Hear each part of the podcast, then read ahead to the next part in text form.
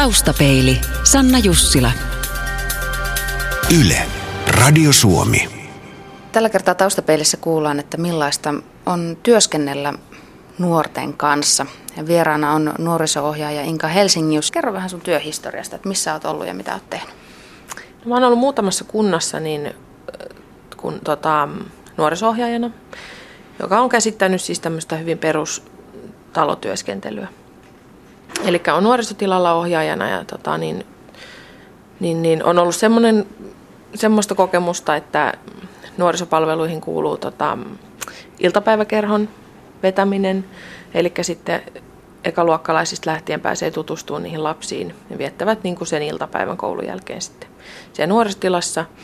Ja sitten on tosiaan erilaisia kerhoja, ala-asteikäisillä askartelukerhoja ja kokkikerhoa. Ja sitten on ihan nämä avoimet ovet, jotka on, voidaan sitten vähän ikärajoilla niin kuin niitä rajata, että on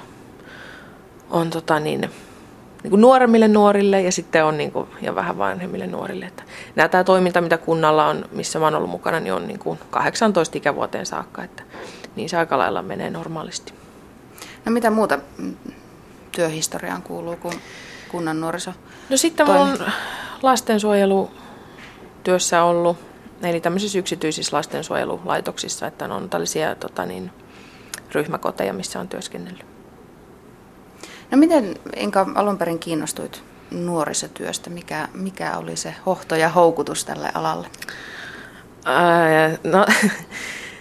Alun perin työskentelin semmoisessa lomakeskuksessa ja mä olin siellä respan tiskin takana ja sitten täällä oli näkövammaisia kuntoutujia ja pyöri heidän tämmöiset kuntoutusohjelmat ihan vakituisesti. Ja sitten oli joku meidän ohjaajista, oli kipeä siellä silloin. Ja mulle tuli sitten huki tuurata tätä ohjaajaa. Ja sitten mä jotenkin tykästyin tähän hommaan enemmän kuin siihen omaan työhön. Ja sitten siitä lähdin sitten opiskeleen nuoriso-ohjaajaksi. Enkä kyllä siis katunut ollenkaan, että on tarjonnut tosi mielenkiintoisia työjuttuja ja tilanteita elämään. Siitä jokunen vuosi on aikaa, kun sä itse olet ollut, miten se nyt sanoisi korrektisti, virallisesti nuori. Minkälainen teini olit, Inka Helsingius? Varmaan aika kauhea. Mä oon ollut semmoinen aika poikatyttö ja semmoinen tosi omapäisesti vaan mennyt eteenpäin ajattelematta oikeastaan niin kuin miltä muista tuntuu. Ja semmoinen, että mä oon tavallaan kyllä sitten aurannut tietä omalle veljelle, että on päässyt tosi paljon helpommalla, että mä oon kerinyt tekemään jo kaikki kauheudet ja muut. Että. Onko siitä tuommoisesta kapinallisesta nuoruudesta, niin onko sitä ollut apua tässä nykyisessä työssä, kun sitten katsot näitä tämän päivän kapinallisia nuoria? On mun mielestä. Että kyllä musta vähän liian usein on sille, että aikuiset jotenkin kadottaa sen semmoisen tunteen ja että minkälaista se on itsellä ollut. Että oletetaan liian usein sitä, että nuoret toimisi jotenkin aikuisten odotusten mukaisesti, vaikka heillä ei välttämättä sellaisia apuja ole olemassakaan. Tai että ei ole vielä kehittynyt. Niin mun mielestä se on niin kuin yksi tärkeimmistä asioista, kenen tahansa nuoren kohdalla, on se tilanne mikä tahansa, niin miettii sitä, että mikä on sen nuoren näkökulma, miten nuori sen asian kokee. Että meidän aikuisena ja niin kuin ammattilaisin työntekijöinä on niin kuin helppo heitellä jotain vertauksia ja hienoja sanoja ilmaan, mutta sitten se mikä siinä on niin kuin tärkeintä on se, että ymmärtää, että miten se nuori sen asian näkee ja kokee. Ja yrittää lähestyä siltä kannalta, että nuorelle ei välttämättä ole millään tavalla helppoa tai että hän ei edes ymmärrä, mitä aikuiset odottaa ja haluaa, miten hän toimisi. No, sinulla on kokemusta erilaisten nuorten kanssa työskentelystä, ihan niin sanotusta norminuorten kanssa ja sitten myös huostaanotettujen nuorten kanssa työskentelystä. Niin minkälainen näppituntuma sulla on tämän päivän nuorista ylipäätään? Minkälainen sukupolvi tai tulevaisuuden toivot sieltä on nousemassa ja kasvamassa? En mä tiedä silleen varsinaisesti, että onko niin kauhean erilainen. Mä luulen, että vaan se on semmoinen sukupolvi, joka on tälle ajalle ominainen. Että jokainen sukupolvit tavallaan niin kuin tuo mukana ne omat jutut, semmoiset, mitä sitten taas sen ajan aikuisten on, voi olla vaikea ymmärtää. Että nousee erilaisia käytösmalleja tai jotain trendejä, on se sitten pukeutuminen tai löydetään uutta taiteenlajia tai tehdään aivan täysin erilaista musiikkia kuin aikaisemmin. Mutta että mun mielestä nuorilla siis tänä päivänä niin on niin kuin hyvä pohja niin kuin onnistua siinä omassa elämässä. Mutta mä luulen, että nuoret niin kuin luo tavallaan semmoisen oman toimintakulttuurin, mikä sitten olisi niin kuin tälle sukupolvelle ominaista, mistä me aikuiset tällä hetkellä ollaan vähän pihalla, koska me koetaan, että kaikki on niin kuin jossain syrjäytymisvaarassa niin kuin meidän normeista ja meidän malleista, mitkä sitten aikuiset on asettanut aikanaan.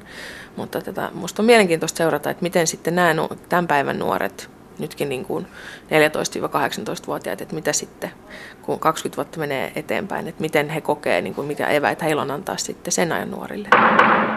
Taustapeilissä tarjotaan kuulokuva nuorisotyöntekijän arjesta ja mennään nyt sitten Inka Helsingius siihen itse työhön.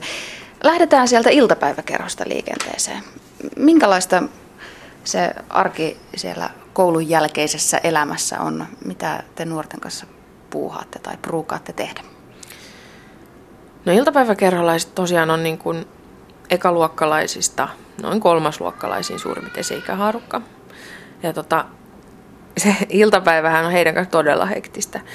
Eli ollaan pyritty siihen, että se koulu on heidän ikään kuin työ ja sitten tämä kerhoaika, mitä on iltapäivällä siellä vietetään, niin on heidän vapaa-aikaa.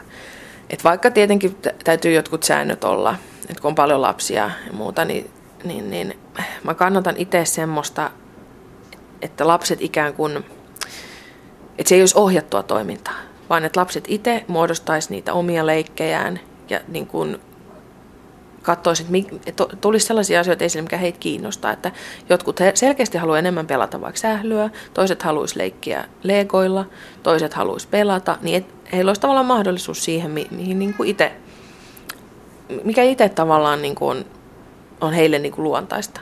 Ja se on hirveän antoisaa. Se on että alkuhan aina syksyllä, kun koulut alkaa, niin ne pikkusethan on vähän muutenkin, niin kuin, tulee niin paljon uutta asiaa, mutta sitten huomaa syksyä kohti ja joululoman jälkeen, niin nehän on kaikki jo ihan isoja sällejä, että saavat omat kotiavaimet ja pääsee ehkä yksin kävelemään jo joinain päivin kotiin ja tulee niin kuin sitä vastuuta ja semmoista, että se on ihan niin kuin huippu katsoa sitä kehitystä, mikä tulee niin kuin sen ekan kouluvuodenkin aikana. No sitten jos siirrytään sieltä iltapäiväkerhoista sitten näihin huostaanottokoteihin, nuorisokoteihin, missä viimeisimmäksi olet työskennellyt, niin minkälaista se työ siellä on? Minkälaisia työpäiviä on, minkälaisia nuoria teillä siellä on, tai minkälaisten kanssa itse olet tehnyt töitä? Se on varmasti kovin erilainen maailma sitten näihin koulun jälkeisiin kerhoihin verrattuna. No on ihan täysin tietenkin, että tämmöisessä paikassa, jossa lapset asuu niin kuin poissa kotoaan, niin lähtökohtaisestikin niin kuin täytyy olla jo sen tilanteen erilainen, koska se lapsi ei voi siellä kotona tai nuori ei voi siellä kotona asua. Mutta siinähän pyritään semmoiseen, nämä paikat, missä mä oon ollut, pyritään semmoiseen kodinomaisuuteen. Että on suht pieniä ryhmiä ja työntekijöistä pyritään saamaan sellaista pysyvyyttä, että on ne tietyt aikuiset, ketkä niitä asioita sitten niiden nuorten kanssa hoitaa, mikä on tietenkin tärkeää, että jos on koko ajan vaihtuvaa naamaa, niin se luo vielä semmoista epätietoisuutta ja turvattomuutta sille nuorelle. Ja sitten se nuoren arkihan pyörii sillä tavalla ihan niin kuin normaalisti, että koulunkäynnit tai työharjoittelut tai mitkä sitten onkaan, niin nehän pyörii ja sekä harrastukset ja muut sellaiset, että jos semmoisia on. Että lähinnähän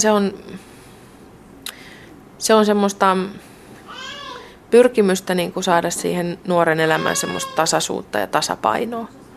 Ja sitten myöskin sitä, että pystyttäisiin antamaan semmoiset eväät, että sitten kun se nuori sieltä itsenäistyy, niin olisi semmoista takataskussa, että pärjäisi itsekseen. No millä keinoilla sitten ihan konkreettisesti sitä tasapainoa ja hyviä eväitä alkavaa omaa elämää pyritään tarjoamaan, kun kysymyksessä on kuitenkin nuori, joka tulee usein varsin rikkinäisestä perheestä ja taustasta on alkoholismia, huumeita, avioeroa.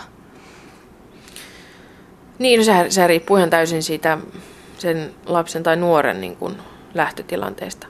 Et sitten se on vähän eri asia siinä tapauksessa, että jos se lapsi ei voi kotona asua oman käytöksensä takia, kun sitten taas se, että vanhemmista tai ei ole muuta sukulaista, joka sitten pystyy huolehtimaan. Niin, mutta että kaikkihan menee niin tapauskohtaisesti aina, niin kuin, mutta sellaiset yleiset asiat, mitkä nyt koskee kaikkia, on tietenkin semmoiset yhteiset säännöt, mitä noudatetaan, just ne koulussa käynnit sitten, perus tämmöiset suihkussa käymiset ja oman huoneen siivoamiset ja osallistumiset vähän niin kotihommiin, roskien viemisiä ja kaupassa käynti on siinä mukana ja siis tämmöisiä, niin kuin mitä kotonakin nyt olisi sellaisia juttuja. Ja sitten sen lisäksi tietenkin niin sen nuoren kanssa käydään niin kuin paljon keskusteluita ja pohdintoja ja vähän niitä tulevaisuuden suunnitelmia ja muita sellaisia. Yritetään sitten tietenkin pitää yhteyttä sukulaisiin ja läheisiin ja sitten koulun kanssa tehdään yhteistyötä ja tietenkin jos on jotain harrastusta, niin niiden ohjaajien kanssa. Ja silleen, että saadaan tavallaan niin kuin semmoinen kokonaiskuva siitä sen nuoren jaksamisesta ja sitten pyritään niin kuin pitämään se hyvällä mallilla. Minkälainen on hyvä päivä sinun työssäsi?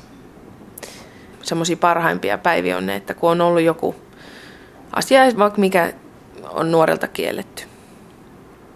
Ja sitten siitä se ei meinaa mennä ymmärrykseen ja nuori sitten sitä monen kertaan niin kuin ottaa esille ja menee jo huutamiseksi ja riitelyksi ja muuta. Ja sitten kuitenkin kun se tilanne on rauhoittunut ja saa sen nuoren ymmärtää, että mistä siinä on sitten loppujen lopuksi kyse. Niin ne on ehkä sellaisia parhaimpia hetkiä, koska sä et ole niin kuin siinä tilanteessa, niin sitten enää sä et olekaan niin kuin se paha ihminen, joka haluaa vain ja ainoastaan kieltää kaikki hauskat jutut ja niin kuin ei päästään mukaan niin kuin muiden nuorten kanssa ja saat ihan kauhea ja kaikkea.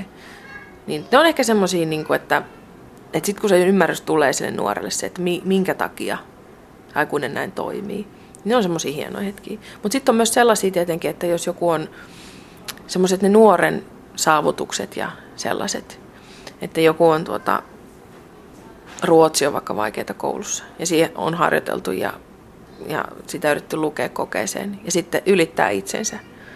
Niin sehän on siis kultaakin kalliimpaa ne hetket, ne menestyksen ja niin kuin onnistumisen hetket sille nuorelle. No kysytään sitten tietysti tämä vastapaino kysymys Ying ja Yang. Millaisia ovat sitten ne huonot hetket, huonot päivät sinun työssäsi? Mitä ne pahimmillaan voivat olla? No pahimmillaanhan ne on sitä huoraa ja homoa heti aamusta lähtien. Että se on sitä huutoa ja sitä semmoista täyttä raivoamista. Ja semmoista, että sitä ei kyetä minkäännäköisen järkevän keskustelua, että sitä kontaktia on tavallaan mahdoton saada, että se nuori on niin semmoisessa putkessa jotenkin sen raivon ja semmoisen niin kuin turhautumisen ja niin kuin sellaisen tunnemyrskyn vallassa, että ne on tosi hankalia ne päivät, että kuitenkin kun pitää sitten toimia niin kuin ihan normaalisti, käydä siellä koulussa ja yrittää syödä ja niin kuin muut. Ja sitten on tietenkin niitä, että jotkut tilanteet laukaisee, että jotain tommosia just noita raivokohtauksia ja muut sellaisia, niin nehän on aika uuvuttavia, että jos 3 tuntiakin joku vaan huutaa ja raivoo, niin kyllä siinä saa sille itteensä koota, että jaksaa olla kuitenkin kärsivällinen, että sä et lähde siihen mukaan siihen raivoamiseen ja semmoiseen, vaan että sehän täytyy käsitellä nimenomaan se, että sä oot se aikuinen ja se, että se tilanne pystytään niin kuin hallitsemaan muullakin tavoin kuin sillä niin kuin pelkän tunteen pohjalta. Että konkreettisesti tästä fyysistä, niin kuin, että on oletuksena, että joko että tekee mieli käydä selkeästi ohjaajan käsiksi, että kun ei tiedä, että mihin sen raivon purkaisi, mutta sitten on ollut sellaisia tilanteita, että sitten on lyönyt nyrkillä seinää tai ovea tai muut siihen viereen, että ei ole kohdistunut sitten, niin varsinaisesti olet niin kuin minuun. Mutta se on tietenkin ihan sillä tavalla niin kuin ymmärrettävä, että kun se tunnevyöry kun tulee, se ylittää sen tietyn pisteen, niin sitä ei pysty rauhoittumaan se nuori ennen kuin sen saa purettua sitten johonkin. Ja kaikkien näiden tämmöisten tilanteiden jälkeenhän siitä jutellaan sitten myöhemmin kyllä, mutta että on, muutamia on tullut semmoisia aika tiukkoja paikkoja, että missä sitten tosiaan niin kuin täytyy pitää oma pää kylmänä ja yrittää sitten selvitä sitten niistä tilanteista niin, ettei niin kuin kenellekään kävisi mitään.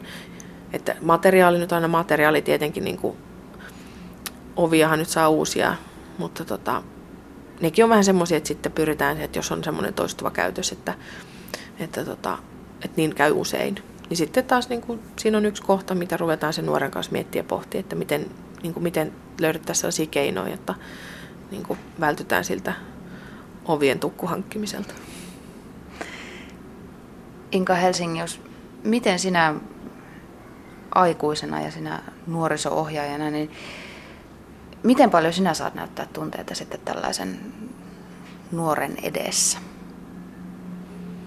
No kyllä se siis niin kuin aika, täytyyhän siellä omana itsenä olla. Et sitten on semmoiset tilanteet erikseen, että missä joku, kun nuori vaikka kertoo jonkun semmoisen, mikä hänellä on joku tosi vaikea asia, että joku on vaikka häntä satuttanut, tullut aikuisen niin kuin puolelta vaikka joku tosi ikävä tilanne, niin niihinhän mä en tietenkään voi reagoida silleen, että kun mä haluaisin.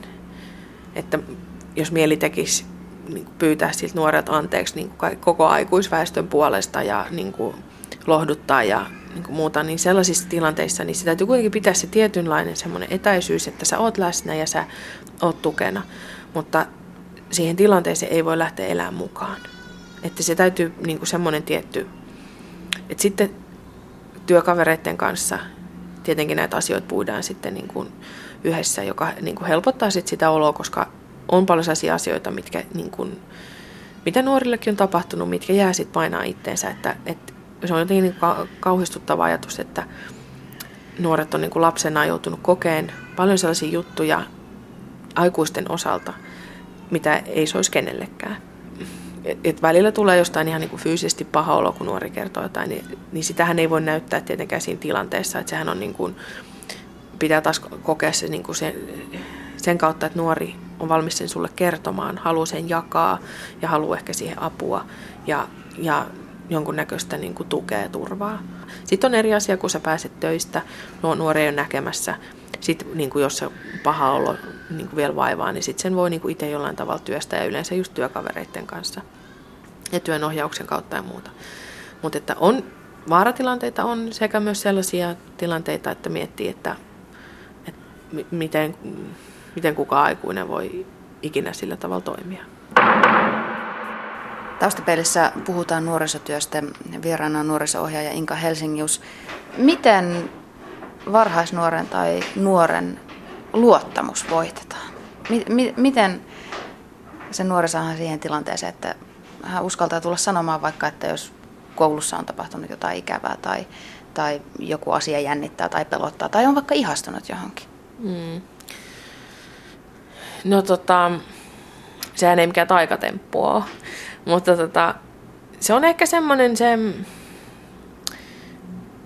nuori, niin kuin, tai se luottamuksen saaminen vaatii jonkun semmoisen tilanteen, että se nuori ehkä ymmärtää, että se aikuinen on niin kuin, tavallaan hänen puolellaan ja on semmoinen niin kuin, luottamuksen arvoinen ihminen, joka,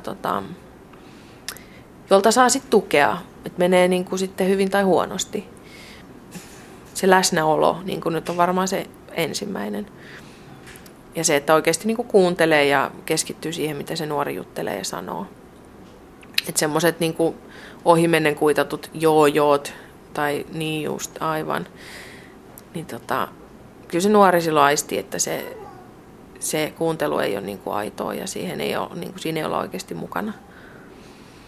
Ja sitten se, että kyllähän se niin kuin, minkälainen sä oot niin kuin tyyppinä, miten ne nuoret sut näkee ja kokee. Että ei välttämättä tarvitse olla niin kuin hauska tai ymmärtää niin kuin joka asiaa, miten nuoret puhuu, joka trendiä tai niin kuin laulajaa, jotta niin kuin sä olisit kuitenkin semmoinen ihminen, kelle on sitten helppo puhua ja kelle halutaankin jutella. No, miten sitten se suhde siihen lapseen tai nuoreen muodostetaan, koska sinähän et ole vanhempi, mutta et voi myöskään olla ihan ystävä. Joo.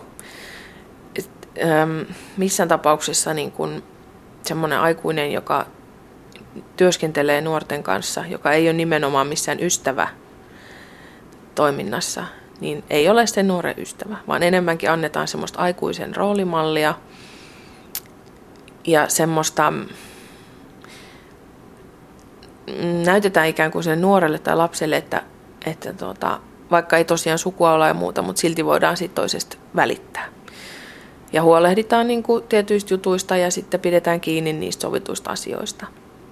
Et tuodaan semmoinen niin kuin, semmoista aikuisen, että kuinka aikuinen käyttäytyy ja miten, niin kuin, mikä olisi se tavallaan sitten se, miten se lapsenkin tulevaisuudessa tulisi aikuisena käyttäytyy. Eli on taas semmoista niin kuin perusarjen ja perustoimintojen mallia.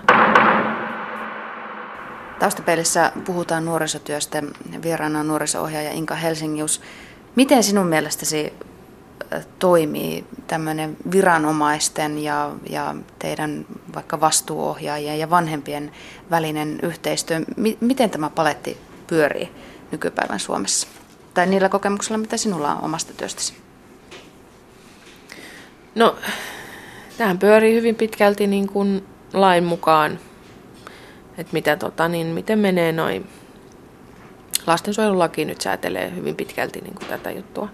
Mutta sitten yhteistyötä koulun kanssa ja sitten mitä tosiaan, jos nuorilla on harrastuksia tai muuta. Ja sitten tietenkin niin kuin sukulaisten ja niin kuin läheisten kanssa, niin sekin, tätä mä nyt tuppaan kertaamaan tässä koko ajan, mutta ihan tapauskohtaisesti jokaisen nuoren kohdalla menee sillä lailla vähän eri tavalla, että se riippuu myös tosi paljon siitä, että miten halukas se nuori on ottamaan osaa siihen niin kuin omiin juttuihinsa ja osallistumaan niin kuin suunnittelemaan sitä tulevaisuutta ja eikä välttämättä niin kuin tulevaisuutta, vaan ihan niin kuin lähitulevaisuudessa tapahtuvia asioita. Mutta koulujen kanssa nyt yleisesti niin on toiminut hyvin yhteistyö. Että tietenkin niin kuin osa poissa kotoa asuvista lapsista niin on myös jollain tavalla sit niin kuin erottuu vähän sieltä koulusta. Että se on myöskin ehkä semmoinen leima, minkä ne lapset ja nuoret kokee, että he kantaa niin kuin semmoista tiettyä erilaisuutta tai erikoisuutta, että sitten jotenkin niin kuin siihen kuuluu niin kuin tiettyjä asioita semmoisia, että sä niin kuin, ei nyt voi sanoa, että olisi niin kuin erityisoppilas, mutta voi olla, että ehkä niin kuin kiinnittää enemmän niin kuin huomiota omalla käytöksellään. Mutta että koulun kanssa on mun mielestä sujunut hyvin yhteistyö ja samoin niin kuin mitä on noita harrastusjuttuja ollut. Niin. Et varsinkin se, että sitten se koulullekin niin kuin tiedottaa siitä asiasta, että vaikka tämä ja tämä henkilö on se, niin kuin kuka, kenen kanssa voi niin kuin sitten tarkemmin sopia asioita liittyen tähän oppilaaseen. Ja samoin harrastuksissa, että kertoo sitä taustaa tosiaan, että mikä se homman nimi on, niin se yleensä niin kuin laukaisee vähän sitä jännitystä, mikä siinä voi olla niin kuin se, niin kuin aikuisten taholta, että kun kertoo suoraan, että tämmöinen on niin kuin tilanne, mutta että kyseessä on tosi mukava nuori ja että toivottaisiin, että sieltä päästä oltaisiin yhteyksissä, jos jotain niin kuin ilmenee hyvää tai huonoa. Mm. Mutta sitten se, kuka on niin kuin tärkeä nuoren elämässä, on tietenkin sosiaalityöntekijä, joka tekee sitten niin kuin kaikki tämmöiset merkittävät päätökset hänen elämässään. Että sekin on hirveän ihmislähtöisesti, että he toimii niin kuin sen lain puitteissa ja sitten yrittävät varmasti niin kuin nuorten parasta. Ainahan ei välttämättä päästä siihen lopputulokseen. Ja sitten tietenkin kaikki ihmiset ovat erilaisia, että välttämättä ei aina niin kuin löydetä sitä yhteistä säveltä. Että se voi välillä olla vähän takkuilemista se nuoren sosiaalityöntekijän kanssa toimiminen, mutta sitten kuitenkin se täytyy niin kuin aina laittaa niin kuin ne omat semmoiset epäselvyydet ja varmuudet sivuun ja sitten toimia niin kuin sen nuoren parhaaksi. Että on sekä hyviä että huonoja kokemuksia. Inka Helsingius, jos saisit uudelleen määritellä tai vaikka muuttaa nykymäärityksiä, kun puhutaan nuorisotyöstä ja nuorisotyöhön käytettävistä rahoista.